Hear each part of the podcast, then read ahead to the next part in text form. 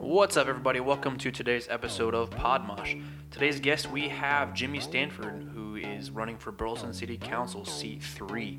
He's got a history in law enforcement, uh, really cool guy. But before I get into any that show, much of that show, I want you to check out a company called Lively I V. They're based local in the D F W area. Um, it's a mobile I V company that brings the health boost directly to you. For instance, if you're really sick with, say, the flu, and you're dehydrated and would rather not pay thousands of dollars for a doctor's visit or an E R visit where they say, yeah, you need fluids, then check out this company, because they come right to you. I was terribly sick with a bug last October and had been throwing out for like oh, twenty-one hours, something like that. I couldn't keep anything down, and I was throwing up two, three times every hour. I was super dehydrated, super pale, and I had a bunch of really important meetings coming in that following week. Um, I wish I had known about Lively I V then, because I they could have literally just come to me instead of me going to the hospital, the E R, which that was like the first time I've ever done that. Which, uh, I was frustrated, but you know, I had a bunch of meetings, and I, I needed I needed to, to get I V fluids in because I was so dehydrated. So this that was one of those situations where I really wish Lively I V was up and running then. But they're a brand new company, friends of mine, really great people. Um, they know what they're doing, and it, it really does help your immune system. Uh, they can hang a normal bag of saline or a souped-up bag of, of rich vitamins and minerals that'll actually give your immune system a massive boost. So y'all check them out. I'm gonna put their Facebook page and link in my uh, episode description. Um, so if, if you're sick or thinking about being sick, check these guys out. So, anyways, Jimmy Stanford, uh, Mister Stanford has a career in law enforcement. Brings over twenty years, maybe thirty years of law enforcement to the Burleson City Council. This is the first time running in politics. Again, I can't go enough to say how important local politics matter, how much they matter. You know, as young people, we're pretty disenfranchised to politics in general. Um, we, I know for me, a lot of people that I've talked to, you, you think about politics and you get so frustrated about it, especially federal politics, the president, the Congress, there's so much red tape about everything, nothing really changes, blah, blah, blah. So a lot of people just kind of back up, and they get still frustrated with the things that are going around in their, in their community. But local politics, you can actually see change very quickly. You know, you start talking to your mayor or start talking to your council members or actually become a mayor or become a council member. That's how change occurs. So honestly, I, I've complained before about how things never change and how I don't want to get back into politics or talk about politics, but I don't have room to talk because I'm becoming more and more aware about how important local politics matter. So whether you're in the D F W metroplex like us, or you're in a different state or even country, uh, well, I don't know about country, but local politics can really affect change. So if you're complaining, join a board. Y'all check it out. All right, we are live, Mister Stanford. What's your first name again? Jimmy Stanford. Jimmy, gosh, dang it. That's Forgot all right. about that. Hey, I, I like it. It's okay. okay. Well, Mister Stanford, what are you? Who are you? What have you done? Why are we here? Well, thank you, Caleb. I, I appreciate you having me here today. Yeah, man. I'm super pumped. Hey, I'm excited. So my name is Jimmy Stanford. I am running for Burleson City Council Place three. So who am I? First and foremost, I'm a Christian. That, that, that's number one. You can't have anything else without that, as far as I'm concerned. Uh, secondly, family man. Been married to the same wonderful woman since nineteen ninety-two. Mm. So a long time.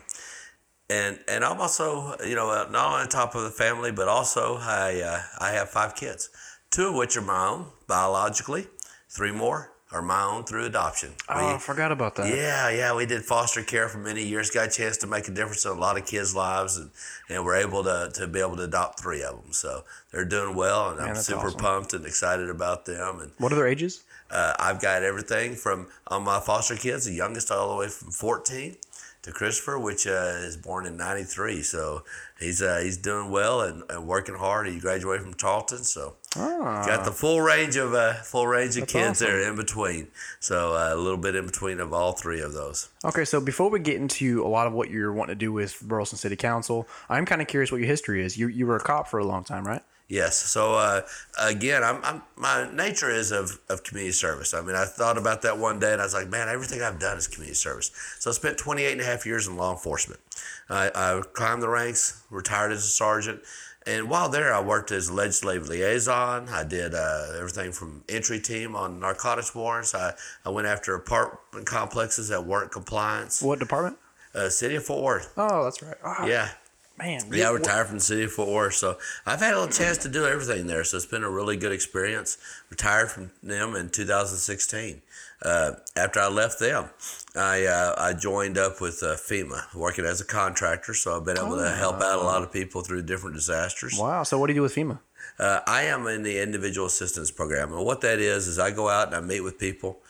I say go out. This year with COVID, we weren't allowed to go out. We had to do everything by phone. But typically I go out and I meet with people at, at their residence, figure out what needs they have as far as, you know, the damages go and, and what it's going to take to put them back in their home. So like when a disaster first Exactly. Or something? Yeah, so we're uh, we're one of the first on the ground. Obviously, there's some other things that have to come first, public safety, that kind of things. But we're we're there really quick after, and so we're there to help them figure out what it's going to take to get them back on their feet, get them back in that home, get them get their lives back to as normal as it can be. At least get that ball rolling for them. So I've had the opportunity to do that. Everything from Hurricane Harvey and all over Texas down to Puerto Rico.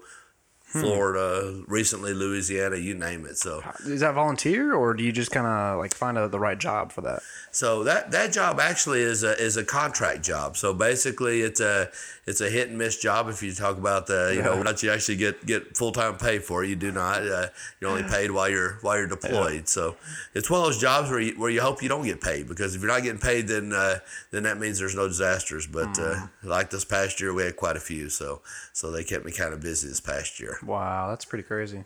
And then, uh, then as far as like in the community area, I mean, while I was doing all that, I started Johnson County Sports Association. Oh, that was you? Yes. Yeah, know. That was me and the wife. Okay. So uh, that was a pretty cool little deal. So my eldest son, I told you, his name's Christopher, and him and his best friend Caleb wanted to play football. And uh, we homeschooled, so there wasn't an opportunity for them. And uh, the wife decided, you know what, we're gonna we're gonna do some we're gonna do this thing. And we jumped in with both feet, started Johnson County Sports Association. Still going strong today. Yeah, there's uh, uh, quite a few members in there, huh?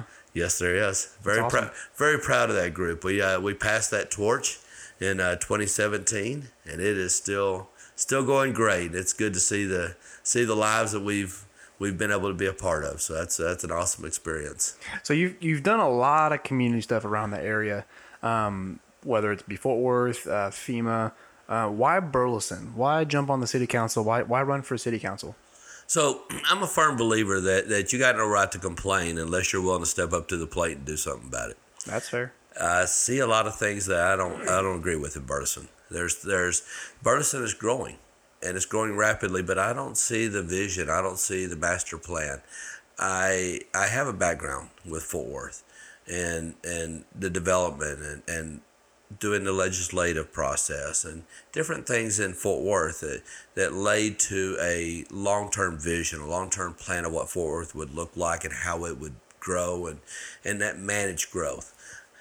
Growth is inevitable, and that growth is a good thing because Burleson's growing like crazy. Yes, and it's great. I mean, if you're, you know, if you think about it, there's the one thing you don't want to do is be stagnant, because if you're stagnant, that means nobody wants to live there. Yeah. The fact that you're growing means that, that it's desirable. Oh, people yeah. want to come. Yeah. So we're excited about that. I'm excited about it.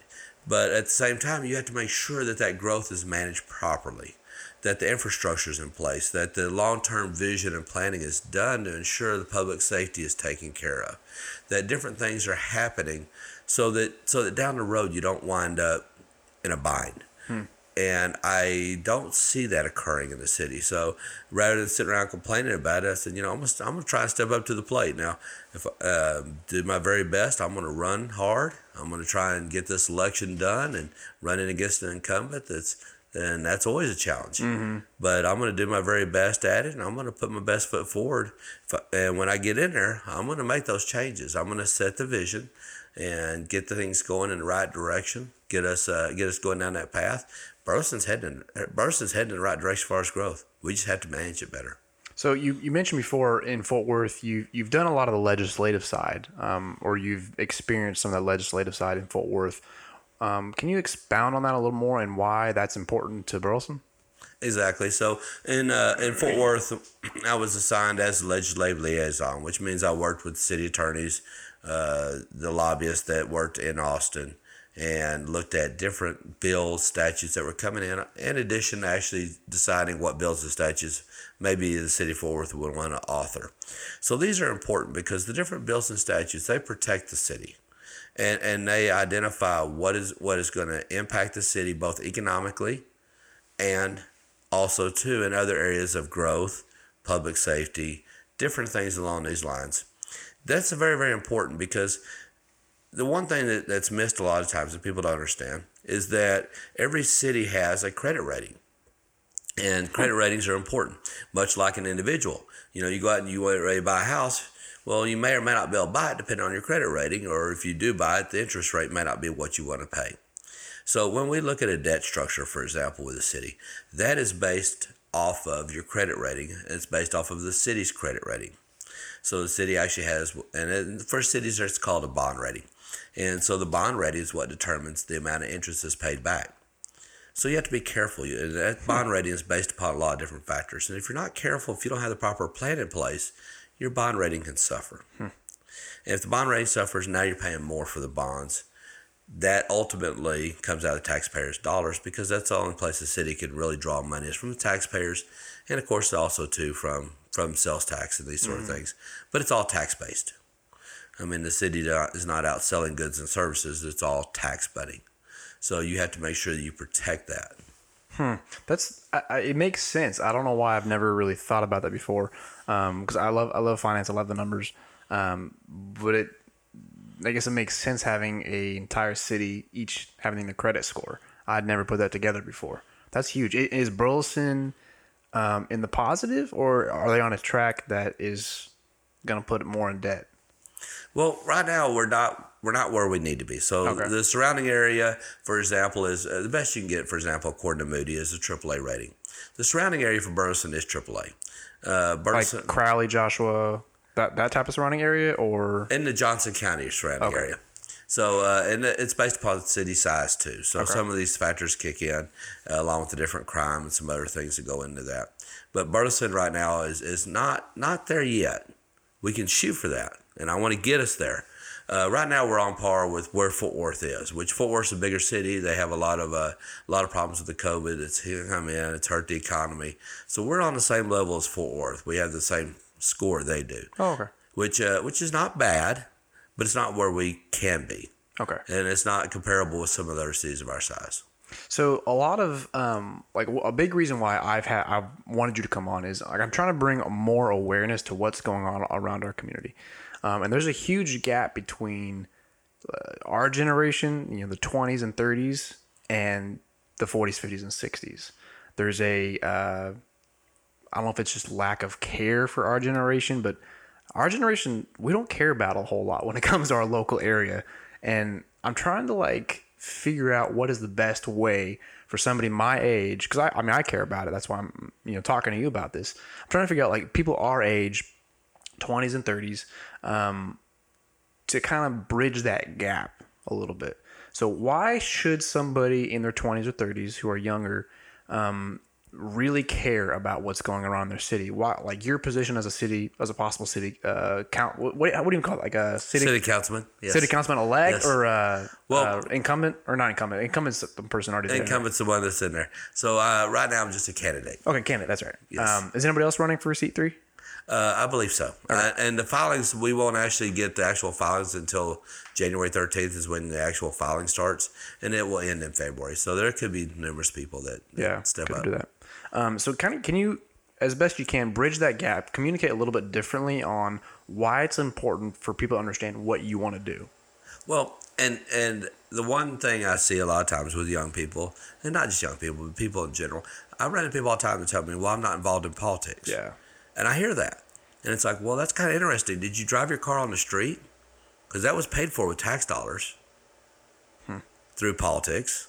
The vehicle you're in has numerous regulations on it. You paid a ton of money for your vehicle because of all these regulations on your vehicle. You buy a vehicle overseas and a foreign country doesn't have those regulations, it's going to be super cheap. It's not going to be near as expensive as it would be in America. Mm-hmm. Those safeguards are put in place to keep us safe, but they're a That's part of politics. That's part of the regulations. So it, it affects everybody. I hear I hear people all the time talk about, well, gee, the student loan debt. And and they mention that all the time, but that has directly to do with politics. And you know? I also want to cut you off because, like, I think there's a big difference between the federal side of it and the local side of it. Yes. You know what I'm saying? Because because I get how people uh, don't want to get into politics because it's so divisive. Yes. A lot of people just don't want to uh, get into conflict. Exactly. As soon as you start talking to somebody about some federal policy, whether it's Black Lives Matter or student debt, um, it always creates division. So I think a lot of the issue here is is bringing more focus on the local side of, like you're talking about, exactly. Like everybody should be somewhat involved in politics, at least locally.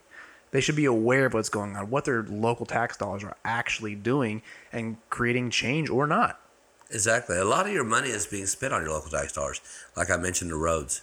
A lot of those are local. Mm-hmm. I mean, we do have some federal roads that are, and state roads that are throughout our area, but a lot of the roads are local, and your tax dollars are having to pay for those. And is that is the roads being maintained the way you want them to? Is everything being done the way you want? When you go out and buy a house, a large portion, a large portion of your of your mortgage payment is the is the taxes, both at the at the at the city level or uh, at county level, and also too at the school level. So you have all mm-hmm. these different entities that are coming into play, and it's important for the young people to know that, hey, that's my money. And when you're spending your money, it's important to know what you're spending your money on.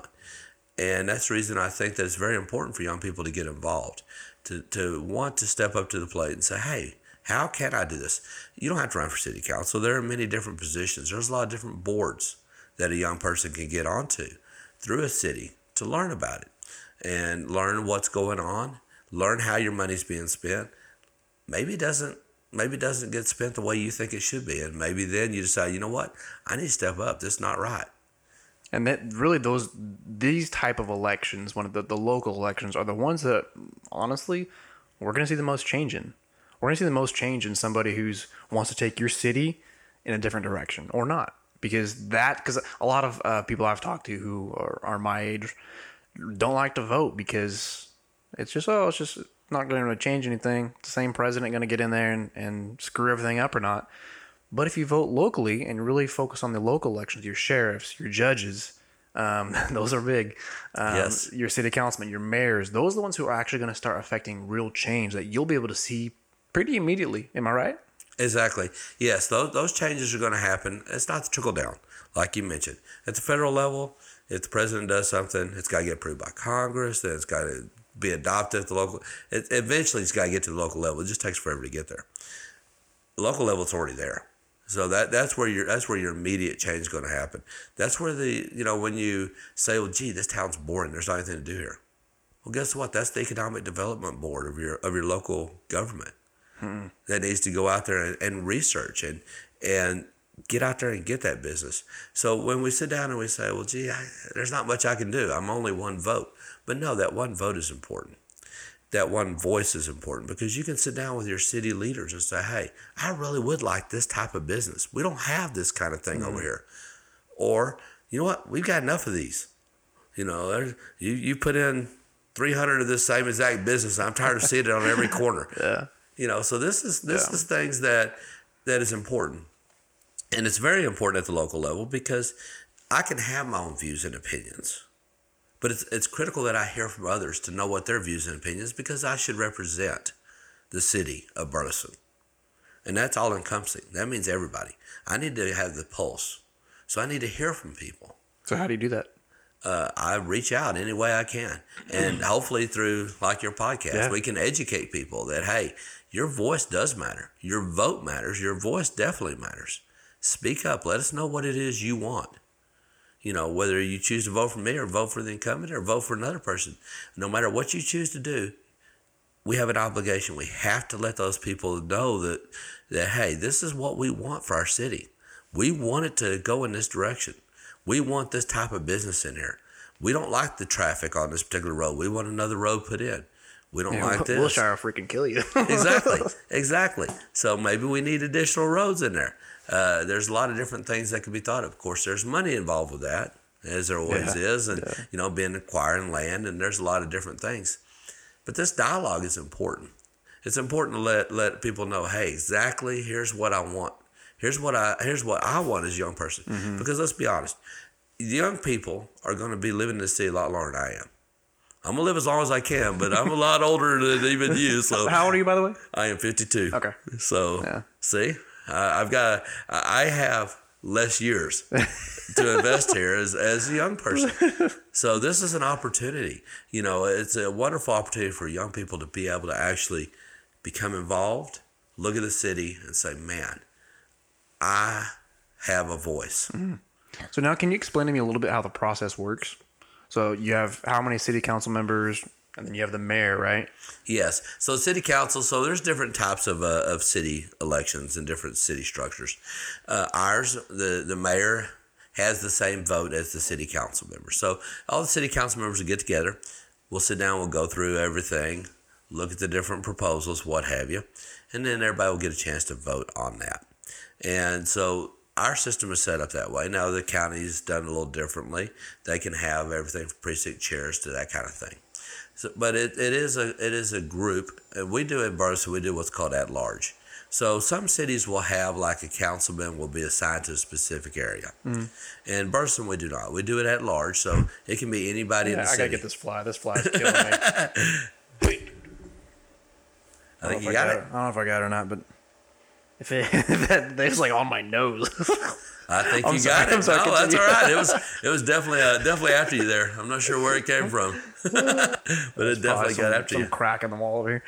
I'm sorry. Continue what you're saying. But no, that's fine. The uh, so that's the way we do it in Burleson. So it and it's a good way of doing it because what that means is is there can be two or three people in the same neighborhood and they can have very differing views. They can still sit on the city council. It doesn't mean that one has to be excluded because that neighborhood only gets one vote. It allows more. So it's a wonderful way of doing it. And I encourage everybody, just reach out to your city council people. Reach out to, and if you're not in the city, reach out to your different precinct chairs, the different ones in your county. Get with them. They, they would love to hear what you have to say. They would love to hear what your views are. So let's expand on that a little bit more. So sure. if, if I want something to change, if I want to go into Burleson and say, you know, there's, you know, there's a, a vacant uh, spot somewhere that's super, that's bugging me a lot, and I want to create a proposal. How do I bring that to the council? Do I just say, hey, my name is Caleb. I'm, I'm gonna here's a proposal. Blah, blah blah. This is what I want changed. Is that and is that how it works? Or you can. So actually, uh, you could do that at a city council meeting. You can request to speak. So that's one way of doing it. Another way to do it is just reach out to a council member and say, hey, this is something I've seen over here. I, it's bothering the heck out of me. I really would like it if you'd look into it. You'd be amazed how receptive hmm. every level is. And I don't know, I mean, not even at the city level. I've I've had conversations with uh, at the federal level, too, different groups. Hmm. So they're very receptive. Okay. Um, you're doing City Council Seat three. What does that mean? So City Council three is uh, basically, it's one of the seats. Like I say, everything's at large. So what I did is I, uh, I sat down and looked. This particular election is coming up in the spring, and it'll be for places one, three, and five. So we do the odd numbers in the spring. So uh, and it's a three-year term. And what would you have to do is you have to identify, okay, which one of these three do you want to run for? And I chose city place. I chose the uh, place three. What does that mean, though? Because I mean, it, for, yeah. to me, they're just numbers. I don't, I don't know anything about it. And, and honestly, that's really pretty much what they are because they don't represent a specific oh, okay. little neighborhood or anything. They're an at-large position. So the three, three representatives for the city of Burleson are going to be chosen. Okay. And uh, that's really just three spots. Okay. So uh, in some areas, like I say, they do. They'll actually represent a specific neighborhood, but Burleson does at-large elections. Okay. So what are some of the things, um, you touched a little bit on the economic side of it. Um, what about some of these other things that maybe you want to see change that, like if you were um, elected and you finally got that seat on City Council Seat three, which by the way, when is the election? It'll be May first. May first? Yes, okay. Sir. So on May first, you, you know, you get that election seat. Um, what are some of the things that you're going to be pushing? Well, the first thing I want to do is I want to get the debt under control. Uh, we have to we have to do a better job. Debt. Oh, the debt. Okay. Yeah, we have to do a better job managing the debt. And where's it going? It goes for a lot of different things. So we've we've been spending in a lot of different areas. Some of which are some private ventures, which I, I would have to do more research on. I'm not too comfortable with a, a government entity going into private business. Hmm. Uh, that seems to be a little bit of okay, a conflict of interest. I get what you're saying, but I want you to explain that.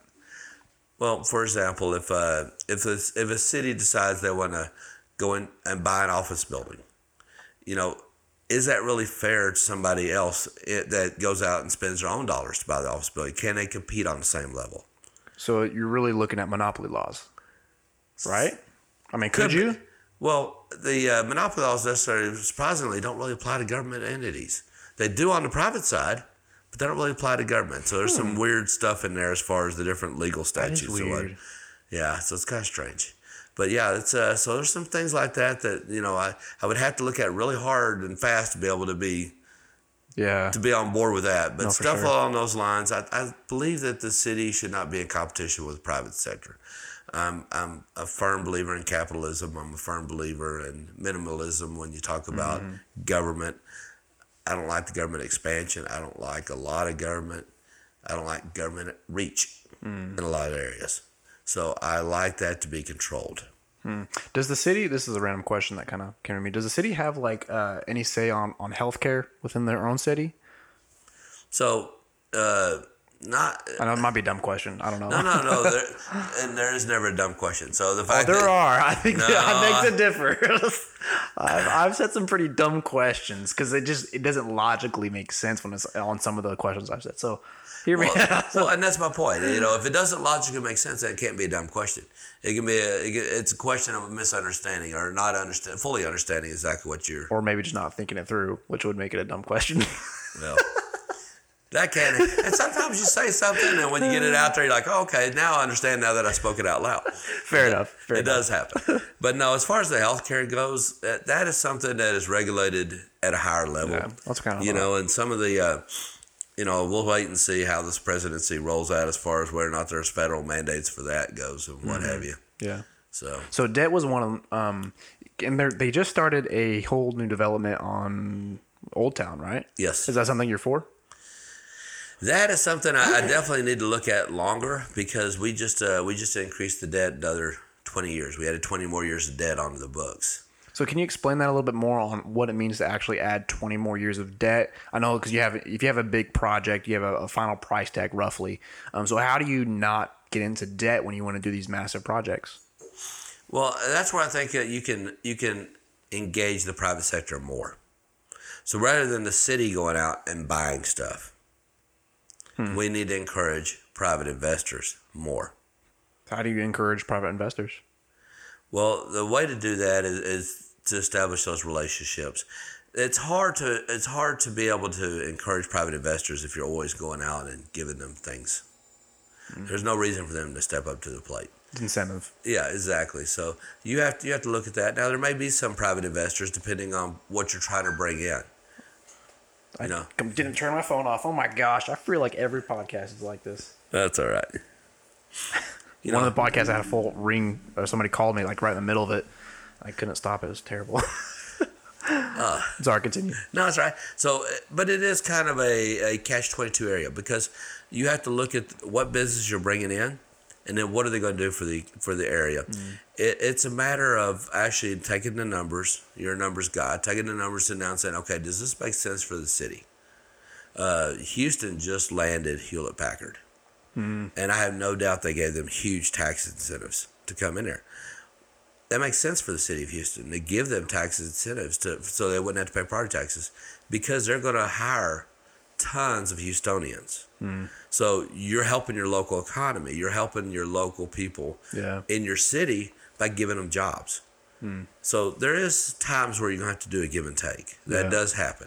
So what about this one in Burleson with the twenty-year, um, adding debt for twenty years is what you're saying. How do you not do that? So if you want to get that same uh, thing going, if you want to have like a really nice area for downtown Burleson, you know, expand Old Town Burleson to make it almost like a West seventh type of feel, but a little more old schoolery. Yes. Um, how do you not get into like a twenty-year debt? Like with the, on top of not just the government buying it, but getting those private businesses in there.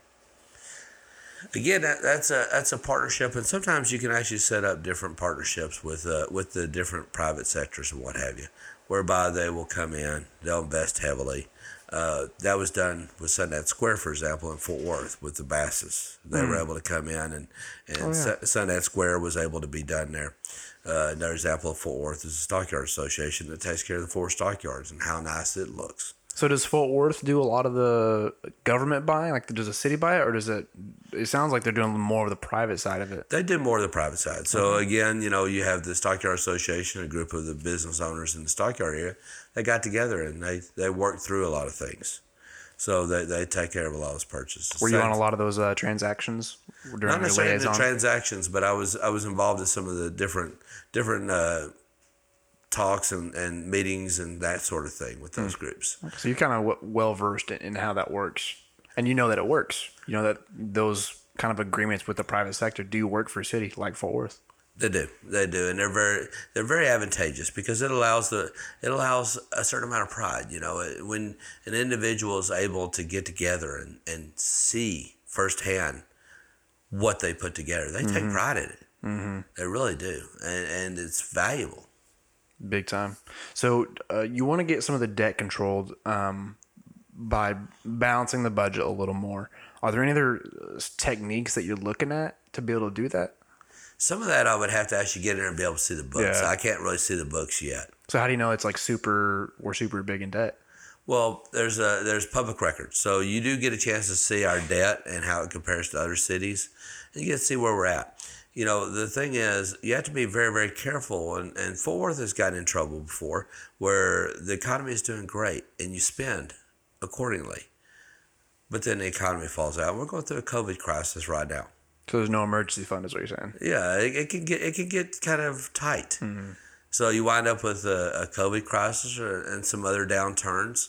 Uh, this is COVID is not the first one. We've had numerous ones throughout history that have really strapped cities, and so you have to make sure that you're going forward in a financially prudent way to ensure that if this does occur, that you're able to bounce through it, mm-hmm. that it doesn't hurt to see. You don't have to lay off police and fire. Because, yeah. again, we're talking about the bond rating. So if you start laying off police and fire, crime goes up. Now your bond rating goes up.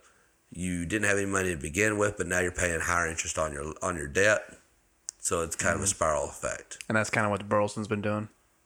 Well, I, w- I wouldn't necessarily say they've been doing, but I'm worried that, that we could go down uh, that path. So you're just you're just trying to look ten steps in advance. Exactly. It's interesting to talk about um, kind of the emergency management side of it. Um, that's kind of what I, I I'm... I'm almost on my bachelor's degree. It's in emergency management on how even one of the papers I'm doing right now is all the steps on, you know, preparedness, mitigation, re- response, and recovery, right? It's the main things for yes. anything big. And that, that preparedness and mitigation is probably the biggest portion, like the most important part of any type of emergency plan. It's like, yeah, you can have an emergency plan. So when, when COVID comes to Burleson, you know, you can have um, a plan. But if you haven't prepared well for it, it's not going to work out well, whether it be a tornado or COVID or you become financially strapped, like you're saying. So that preparedness is huge. And you see, it sounds like you're you're really pushing for that that preparedness side of things. That's that's kind of big. Yes, I want to I want to make sure that our city is on solid ground. Do you know anything about what um, some of the plans are for, or I guess preparedness plans are for, for Burleson when it comes to an emergency or disaster? I do not have those plans. No, I, I'll I'll admit when I don't have something, and yeah, I don't fair. have them. That's fair. I was just curious. You, yeah. We were talking a little bit about it. All right. So so you want to control a little bit of the debt. You want to be careful that we're that Burleson isn't going to go you know upside down on a lot of their transactions. That they're not you know what is that uh taking a taking a bite off more than they can chew. Is that, is that what that phrase is? Yes. I just can't think right now. So what other than the debt and controlling the finances, what are some other things like that you want to see changed or that you're going to push? Well, I want to see the property owners be able to maintain their property values. Uh, we have a large influx of apartments, and you're going to have apartments. Uh, they're going to come into certain areas because of growth. But you can manage those apartments. You can manage where they're placed at, and you can manage the type of community they're moved into. And so we need to do a better job of actually looking at our, our zoning and planning as far as the neighborhoods go and ensuring that those property owners in those neighborhoods don't have to suffer lower property values. Okay, so you're saying that uh, a typical house, if of an apartment complex goes up right next to it, it'll decrease their own property value. Yes. Okay, I didn't really think about that before. What if they're really nice? Because there's a really set of nice apartments that came in that I have some friends that actually live in. It's kind of like a resort. I mean, they're nice. Would yes. that still decrease property values? Over time, it does. So the example I give, and I know I keep giving a lot of Fourth examples. I can't help it. I've been there for no, man. twenty, I, I twenty-eight and a half years. I need examples. Those are good for me. So the Woodhaven, Woodhaven community in Fort Worth was the place to live. Uh, beautiful golf course. It was where everybody wanted to be. They built apartment complexes around this beautiful comp, beautiful golf course. The apartment complexes were super nice, like you described, resort-style complexes. But unfortunately, over time, roofs have to be replaced. Major repairs need to be done. And these are business ventures. An apartment complex is always a business venture. It's different than somebody owning a home. When you own your home, that's yours. You're going to take care of it. You look at it as a lifelong investment. An apartment complex is never that. An apartment complex is simply a business owner's chance to make money. And when it can no longer make the kind of money they need it to make, they sell it. And so what you find is that you find that those nice complexes will eventually be sold two or three times. And every time they get sold, they become older. Apartment owners that are apartment renters, I guess would be the correct term. Apartment renters that stay there, they're they're transient in nature because they don't have a thirty-year note. They have six months or a year. Mm-hmm. So when the apartment complex starts to go down, there's no reason to stay there. It makes better sense to move to the new complex, wherever that may be. So you wind up with a complex that will eventually deteriorate down hmm. into something that's not as desirable. And Woodhaven is that perfect example. Hmm. If you go over to the Woodhaven area in Fort Worth, you will see exactly what I'm hmm. what I'm referencing. That's something I don't want for Burleson. I don't want Burleson to turn into a, a giant Woodhaven. Hmm. So what what's your solution? Uh, well, we've got a lot of apartments already in, so it's going to be a, yeah. we're going to definitely have to monitor those. It's going to take a lot of work. Um, There is state laws that, that can come into play that can help should those apartment complexes start to go down that path. Like what? Uh, there's nuisance abatement laws. What is it? It's called a nuisance abatement law. Huh. So these laws allow a allow a city to be able to go in and actually file suit against the apartment. And hmm. if the apartment does not comply and they don't get their, their complex fixed up, get rid of crime, get rid of drugs, get rid of the other things that unfortunately come with the complex when it turns older. If they don't get rid of those things, then the uh, then the city can actually go in and bulldoze that apartment to the dirt. Oh, wow. And then sell it, you know, at auction. That is pretty interesting how, um, like, I would love to, I haven't really done a whole lot of research on it, but I would love to see the, uh, like, the sociological impact of apartments within their own community on drugs and crime. Because a lot, when I was an E M T and we'd respond to calls or whatever the, the case may be, it was, it was when we knew we were going to apartment complexes. A lot of times, it was a little bit sometimes worse of a call. A lot of our shootings in, in North Arlington were at apartment complexes. Yes, you know, and I'm I'm you're saying the same thing kind of with apartment complexes in Fort Worth where um, drugs and crime are kind of run rampant in a lot of these apartment complexes. And even some of my friends um, who have lived in certain certain complexes that I'll, I'll remain unnamed. Uh, I mean, major drug running places, uh, murders, uh, kidnappings, things like yes. that that happen within the complex that is known for that. So why do you think that is? I think a lot of it has to do with the population density that comes into those mm. complexes. We put a lot more people into a smaller area. Uh, also, too, there there is not that sense of ownership. So, you know, if you go into a community whereby most people own their home or they're renting in a nice neighborhood, they want to keep that nice neighborhood up. They're there for a while, and, and they take pride in it. With apartments, sometimes you don't always get that. Now, you do get some wonderful apartment owners yeah. that, that will definitely keep everything nice, and they have the most immaculate, incredible. But I'm talking in general terms. Yeah, I know it's really hard to paint um, a broad picture yes. over something like this because it's not always the case. Exactly. There's some nice complexes mm-hmm. that are very old, in yeah. fact, in Fort Worth. And great people. Yeah. Because I'm not saying that every apartment complex has drugs in it or anything like that, but it is interesting uh, correlation. Now, also correlation doesn't mean causation. That's one of those one of those things. Exactly. So, yeah, so there are the nice ones in Fort Worth. Mm-hmm. And, and so we can stay on top of that and make sure they stay nice. Mm. And if they start to go downhill, then there's there's procedures. I'm familiar with those procedures. I actually I actually ran that unit. I was the I was actually put in place of, of actually running that unit. It, what unit? It Where you just the, kick people out? Uh, nuisance abatement unit. So okay. we uh, when the law was first passed, uh, the state the state attorney general was the only one that could file the suit. And oh, there's then, that fly. Oh, it flies back again. Where, where is he? All right, I'm going to slap myself if it comes at me again. Sorry. Well, that's okay. The state attorney general would actually have to come in out of Austin to file those suits. And eventually in Fort Worth, we had developed a pattern enough to be able to be able to go ahead and file those suits directly. So the attorney general actually turned that over to us. Oh, so. Wow. So you did Did you start off as a as a beat cop and move your way up? Or I did. I started off as a beat cop, then, then climbed the ranks as a training officer, onto detective, then sergeant, and so forth and so on. And then on. Narcotics, right? You said. Nar- well, I didn't necessarily do the... Well, I did narcotics, but it was more along the lines of patrol. So we okay. had... Uh, we would do the narcotics. I worked in the uh, southeast area of Fort Worth. So we would uh, conduct narcotics warrants in addition to our patrol. So we had the entry team, and I was in charge of the entry team. Okay. Sorry, I was a little side trail. I, by the way, I love side trails. Those are kind of fun. Not gonna That's lie. All right. uh, we're talking apartments. Okay, so uh, Burleson, didn't they just acquire like a whole bunch of land or something like that? I am not sure. Okay. Um, I, I honestly don't know, but there is a lot of unde- undeveloped land in Burleson. Am I right? There is. Okay.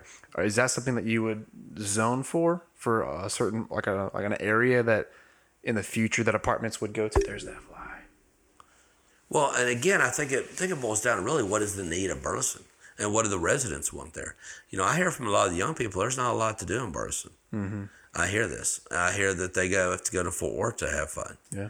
And so, you know, when it gets right down to it, it needs to be, what do the citizens of Burleson want? Well, also, what, what is the main demographic as far as uh, age range goes? Maybe not demographic, but age range. You know, is is that something you'd like to see happen? More more things that are fun, like you know, like a seventh Street uh, spot in Burleson. Well, it could be that, and also too, even younger. When you talk about all the teenagers, apartments also too are younger people. Yeah. So as you bring in more apartments, you're going to bring in a younger demographic. Mm-hmm. So you're going to have more teenagers, you're going to have more young people. Ideally, you want those young people to have something to do, because young people are going to find something to do, and if it's not productive, it could get them in trouble. Yeah. And so ideally, you want to make sure they have things to do, and, and it's important for a city to recognize that. So what would you like to see come in, honestly? It's hard to say, really. I, I've got some ideas of some different things.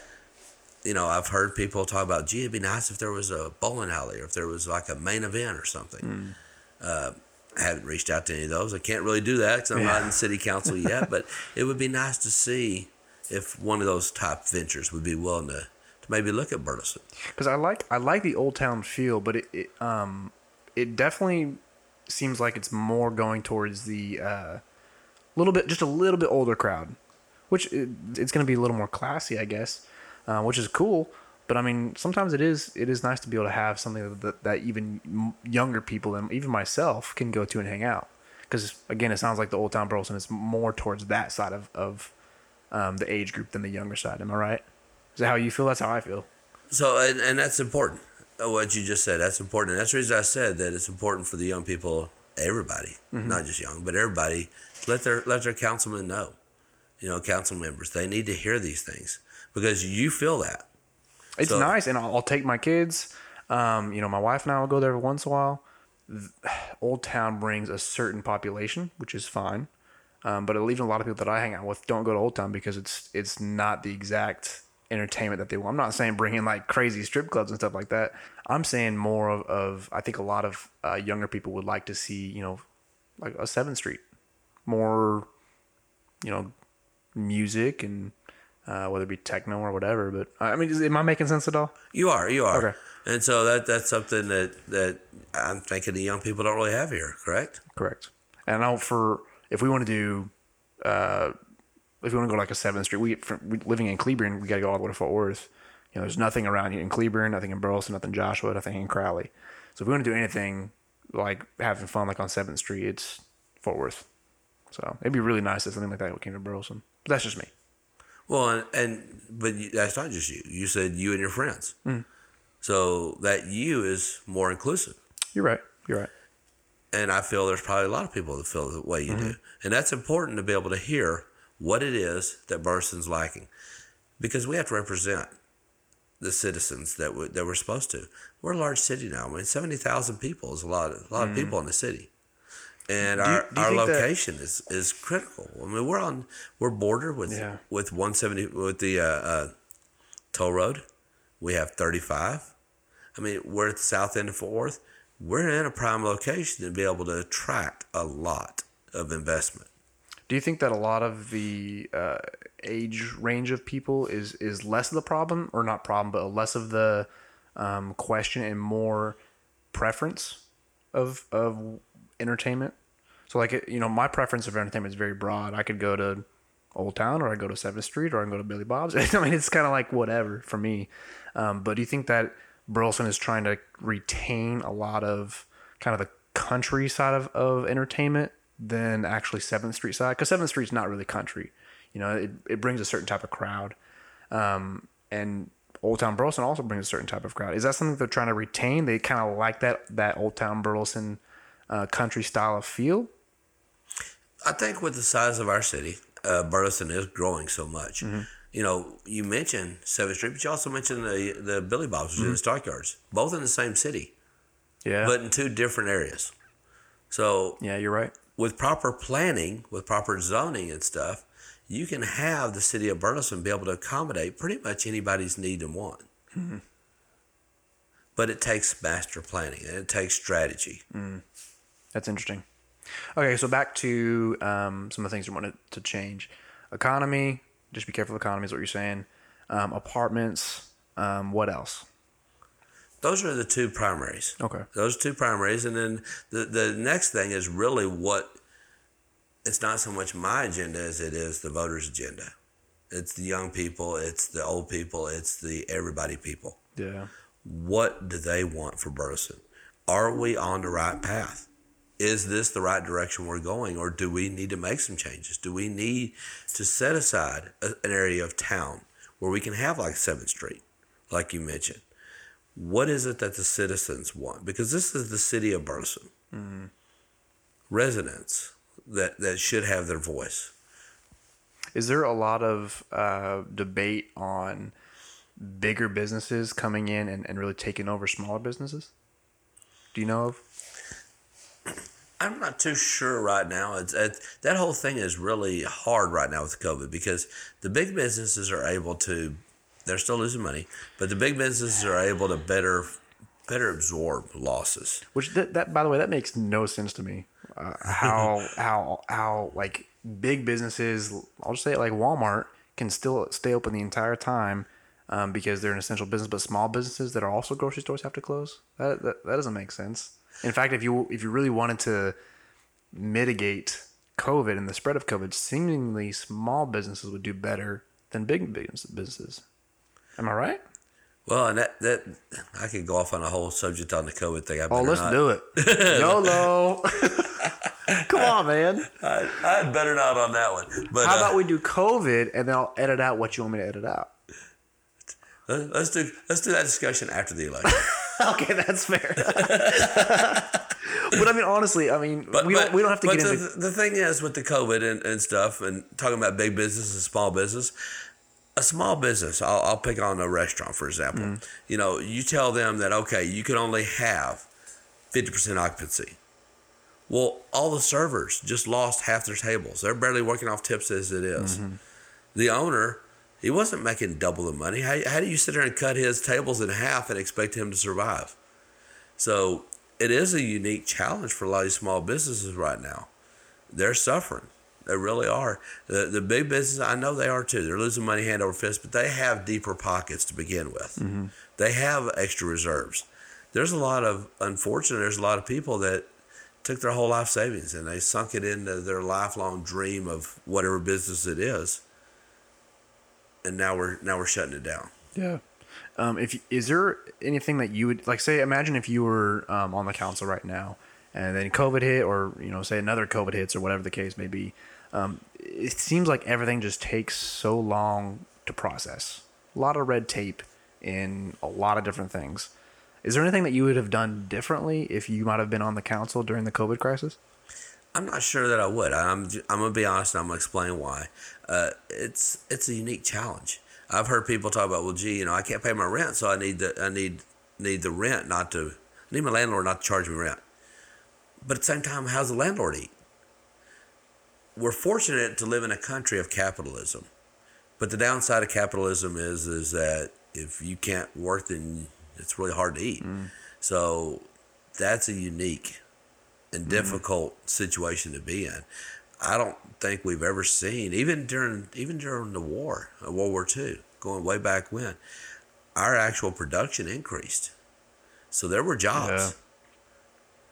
I don't yeah. know if I've ever seen a situation, except for maybe the Great Depression, whereby the jobs were lost like they are. Yeah, I would love to see more of a uh, of a local response, and I I know. I know the federal response is is huge. Um, even the state response is is big in situations like this. But I would love to see, uh, like for instance, Burleson. I, in the future, I would love to see if Burleson could have been so planned and so well pocketed that they were the leading city in the entire country that showed how to respond to a COVID crisis like this. You know, um, a lot of that takes. Ah, there's that fly! Oh my God, he's attacking me. You see this? Is that, or it's a mosquito? Oh, maybe. I think it's still a fly. No, he's still alive. Um. Wow, he's alive. um. Preparedness. I'd love to see where, if something like this ever happening, we talk about job loss. Like, yes. What if Burleson was able to be in a in a spot where the people who who were losing their jobs, there were other jobs that almost Burleson had in the in their back pocket. I know this kind of sounds. Um, too good to be true. Or what if the people who had lost their jobs and they were actually qualified, um, you know, the next week they could deliver care packages to that family who were in quarantine. And that's one of the things, though, a city is supposed to do is they're supposed to be able to help out in times of emergency, not necessarily just COVID, but a tornado, mm-hmm. a big fire, something. A city has to has to have the reserves in there and the long-term planning that you mentioned to be able to address that, to be able to sit down and say, hey, okay, we've got this situation. Here's what we can do. Now, this coronavirus thing is a is a weird situation. Oh, yeah, big time, yeah. And so it, it creates some issues. Again, when you when you do all this, ultimately you're paying for it. Mm-hmm. Because it's going to come out of your tax dollars. It's always the big question. Where is the money coming from? It it just doesn't appear. Same thing with student loan debt. It's like, where is that money coming from? Exactly. You know, you can't go over to the to the Mint over in north yeah. over on North uh, Denton up in there and, and print out a few extra sheets of uh, money. It just doesn't work that way. So at the end of the day, you ultimately will have to pay for it. So it's a balancing act. You don't want to go too far. I mean, I mentioned debt earlier. You don't want to go too far into debt. Mm-hmm. Because now you're going to have to wind up raising taxes down the road, and that can definitely impact people. And that's that's an unfortunate thing that can happen oftentimes when you buy a home, and all of a sudden you find your taxes have gone up. Well, I only budgeted so much for my house payment, but mm. now you tell me my house payment's higher. Those things have to yeah. be taken into consideration. It, it, it was eye-opening for a lot of people. Yes, yes. I, I do think that this whole COVID crisis has really shown a lot of uh, gaps in some of the preparedness that we could be doing, honestly. Yeah. And and you mentioned you're fortunate enough to have a, a rainy day fund, a savings mm-hmm. fund. And unfortunately, some people didn't. And so it's an eye-opening experience. It's uh, one of those things that people are looking at and they're saying, man, I got to make sure that I got, I got a, little self, a little bit set aside over here. I can't spend every penny. Yeah. Do you have any thoughts on the current crime in Burleson? Um, what What is Burleson crime like? Um, things like that. I think right now Burleson crime is, is not that bad. Uh, I've seen varying numbers depending on how you look at them as to whether it's good or bad or not. I, again, worry with the number of apartments we have long term, if nothing's done, if we're not on top of that, what that crime will look like. Okay. What What do you have in your little binder, just out of curiosity? It's just my notebook. I always carry a notebook in case I need to take notes or anything. I don't know if you have like a list of things that you wanted to talk about or whatever. No, I just I just have extra paper in there in case you ask me, in case I need to make a note of anything. Cool. Well, make a note about a note. I don't know. Um, what are some, okay? So you kind of stated a little bit about where Burleson has been, where it, where you fear it could be going, but where do you think that you would like to take Burleson? like say ten years from now, like where would you like to see Burleson ten years from now? Ideally, in ten years, I'd love to see our bond rating be a triple A. I would love for, you know, when people look at Burleson, they think, man, that's where I want to go. That is the place to live. That has everything I want to do. My kids are going to have a good time there. I want people to come to Burleson, live in Burleson, stay in Burleson. I don't want them going to Fort Worth. I don't want them going to Dallas. I don't want them going to other places to go find something to do. I don't want them to just, you know, sleep here.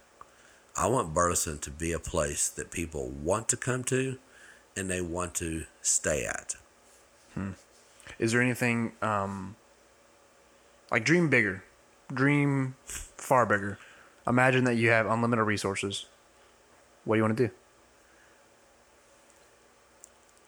You never want to ask a politician if they have unlimited resources. That's not a good thing. You're not a politician yet. I would. I will always be prudent, no matter what. So, but uh, I will always be prudent. That's, uh, people give me a hard time on that sports organization because I never would take a. I never. I never accepted any a budget from them as far mm. as uh, salary or anything. I ran a very tight ship there, and so I will. I will run the city the same way. Well, that's fair, but I, I, I just, I'm still curious because I think that's a question that one. Okay, one big question I don't think people ask is why. I don't think that's one thing they ask enough. Um, why is something happening? Why is this? Why is that? And then two, um, what's your biggest dream? What's your biggest dream as a city council member? What's your biggest dream as Mister Stanford? Tell me. I want to know more about you now. Okay, so as far as the city goes, I'll start with that. As far as city goes, I believe, I believe firmly that every person brings a certain amount to the table. That's the reason I stepped down from the organization of, that I started, J C S A. I stepped down because I've carried it as far as I could. Now it's time to pass the torch, give it to the next person who's got some better, unique skill sets that mm-hmm. I don't have. And I feel that's important. So I want to take Burleson in my tenure, and I want to grow it into what I described.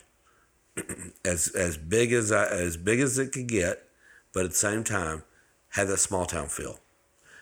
At that same time, be able to provide everything that the citizens need within the city, that they don't have to go elsewhere to find it, and that the city be on solid financial ground so that we can get to that triple A bond rating.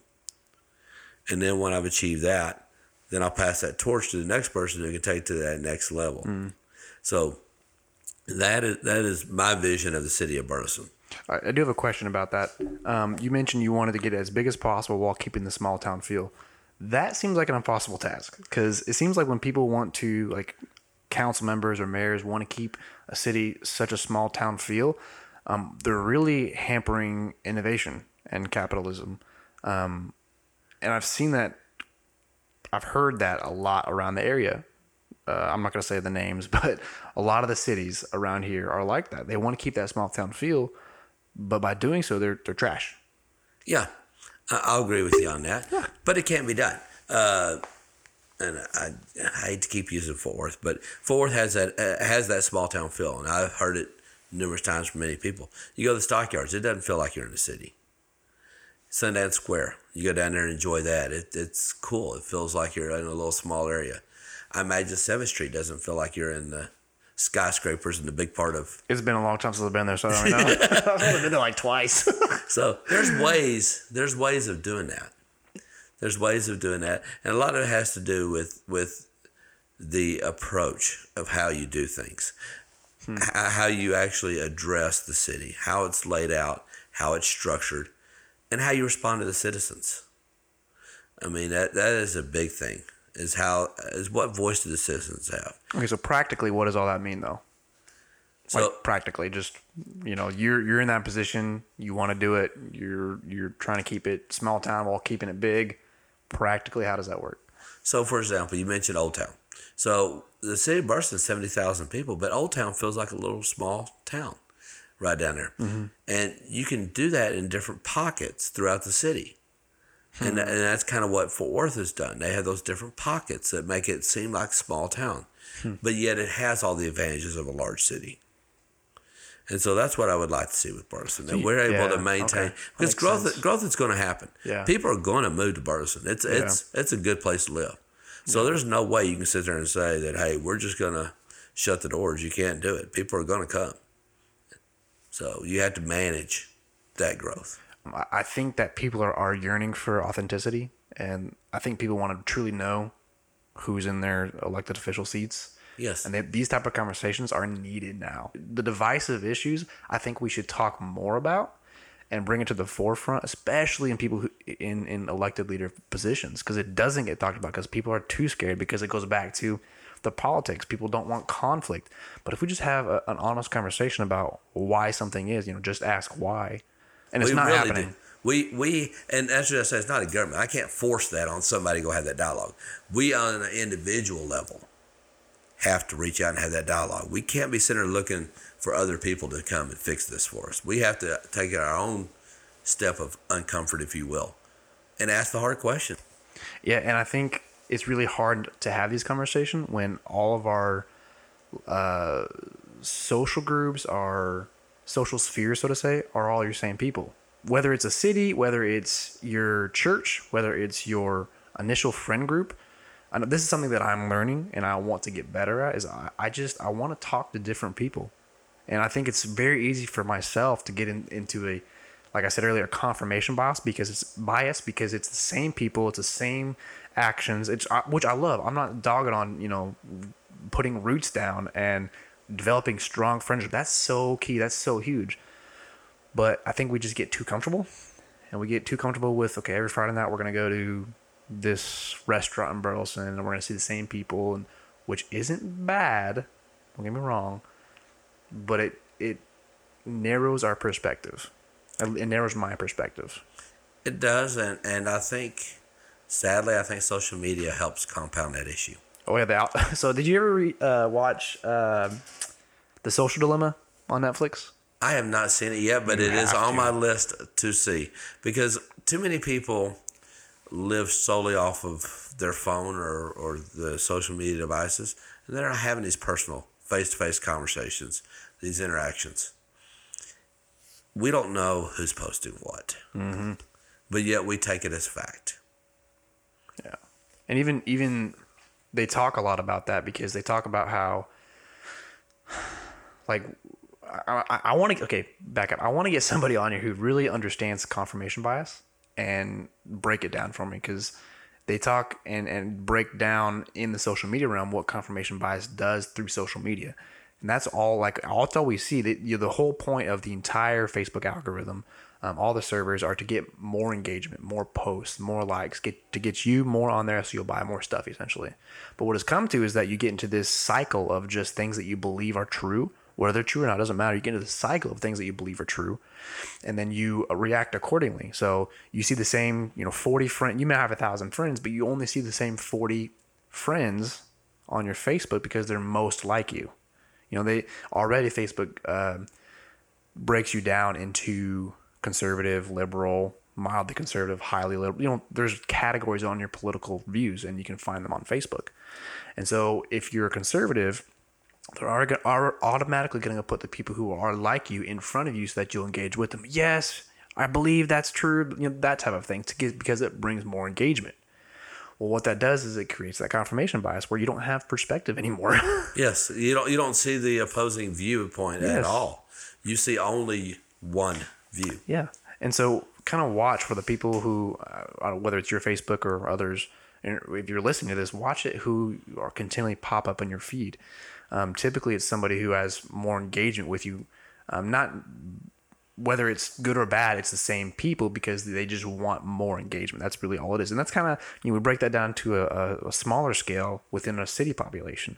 Aside from social media, we, if I feel like, at least I have in the past, lost perspective because I haven't been looking for different perspectives on how somebody might view things, whether I view it through race or whatever my views are on race or sexual orientation or religion. Kind of those are the hot topic button points, right? Yes. Um, no matter what I view about that, I don't have another perspective about that because I'm not hanging out with people who have different perspectives, which I understand. That that's part of human nature. We want to go with people who we're like, but it creates, eventually it can create major issues.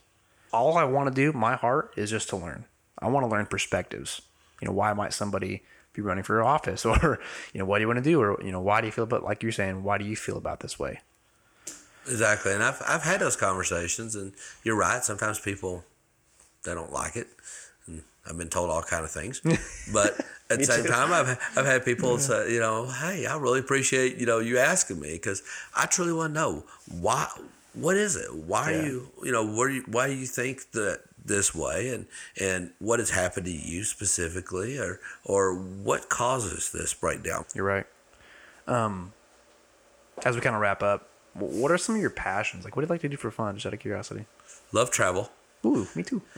But I can't do that right now, because every time I get ready to, to try and go someplace, they tell me I gotta stay I gotta stay quarantined for fourteen days when I get to their state. So you go to Colorado. We just went, we just got back from Colorado. Oh, there you was, go. I can really do Colorado. Cool. I've never been to Colorado. It's so beautiful. Colorado's I gorgeous. I did not realize that. That's crazy how how beautiful it is. It is a beautiful state. Yeah. So you like travel? Love travel. That's a, that's kind of my passion. I, I love travel. Uh, What's and, the most interesting place you've been? So interesting is a hard word. I mean, there's a lot of beautiful places, and I, I keep saying that. I apologize. No, you're fine. But uh, like Austria, I loved Austria because it really huh. freaked me out. When I drove into Austria, they they they flagged me over, and I thought, okay, I've done something wrong. I'm in a foreign country. Who knows what? I guess I'll go to jail. I'll figure it out later.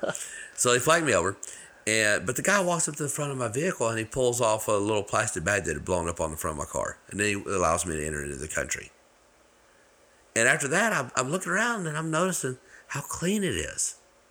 There was no trash anywhere, and it was really cool to me. I was like, okay, this is really cool. Mm. You know, they're they're very environmentally conscious over here. This is awesome. Mm. So that is the place I've always wanted to go. Austria. So it was it was fascinating to me. So that was probably one of the most unique places oh. I've been. Now, do you and your wife, uh, is that like a, a, a mutual passion for you guys, or is? Oh yes, okay. We both love traveling. That's so. awesome. That's awesome. What yeah. else? What's what's another big thing for you? And, well, for me, it all boils around to traveling and and traveling because I love to learn. Mm. I love to experience different cultures. I love to experience yeah. different environments. I love to be immersed in, in other people. You know, it's fascinating to me to go to another pl- environment, another culture, and just see mm-hmm. how they. How they how they do things. So do you, if like your ideal travel vacation, do you typically um, book something that's in like a neighborhood, or do you do the all inclusive resorts? My actual preference is cruises. Uh, I oh, love okay. to, I love to go on cruises because I can be at a different place every day. Okay. So that's my actual preference. But no, I don't really do the all inclusives because I don't want to stay at the hotel. Yeah, I like going, I like going out and exploring. Yeah. Even whenever I even when I don't do a cruise, I still love to go out and explore. Yep. And I'll, I'll go do the tourist ones, obviously, but at the same time, I love to talk to the people in the, in the local communities and find out what's unique. Hmm. What's unique about your neighborhood? What can you tell me different here? And go see something that is that you're not going to see otherwise. That's a really cool perspective to have. Also, not normal because yeah. as even as Americans, we're pretty. You know, we have those blinders on. Yes, it's pretty easy to have that too. That's really cool though. But but I do. I, I love to go out and learn. So as I go out into the other cultures, I learn and I see, and it's just it's fascinating to me. So that, that is my true passion. This is also a weird question, but uh, um, what do you do to keep yourself from getting a big head? Just to like say, imagine you know, okay, I'm I'm I'm kind of one of the head honchos now in Burleson. Okay, I'm gonna run for Senate. Okay, now I'm gonna run for president. I'm not saying that, but I'm saying you know, say, imagine something like that that happens. It doesn't take much for some people. Um, you don't seem like a super like cocky guy. What it what is in your life has really kept you from getting a big head? For me personally, I am I'm somebody that doesn't really ever see my own success. What I mean by that is, I love to have the success of others. So hmm. whenever I do anything, it is always to. It's just the way I'm wired. Mm-hmm. Uh, I am wired so that I get joy, not from what my accomplishments are, but from seeing those that I can impact and what their accomplishments are. So for that reason, I'm typically, you know, not ever really the out in front kind of person. I, I, I truly, I truly enjoy watching other people succeed. That's awesome. And and I love, you know, that was, that was a big account. That was a, something I just used to tell people all the time. whenever I had that sports organization. Mm-hmm. And I told the new new ones coming in, I said, look, I never I never made a penny off this organization. I never accepted a salary because the the money I made would not have come close to the benefit I'm getting from watching these young people grow and succeed. Not only the young people, but also the coaches, watching them be able to work with their kids mm-hmm. and grow those relationships, and some of them getting an opportunity in leadership mm-hmm. that allowed them to be able to grow and go in a different direction. I never have really focused on myself in that way. I, I, I truly love watching other people have success.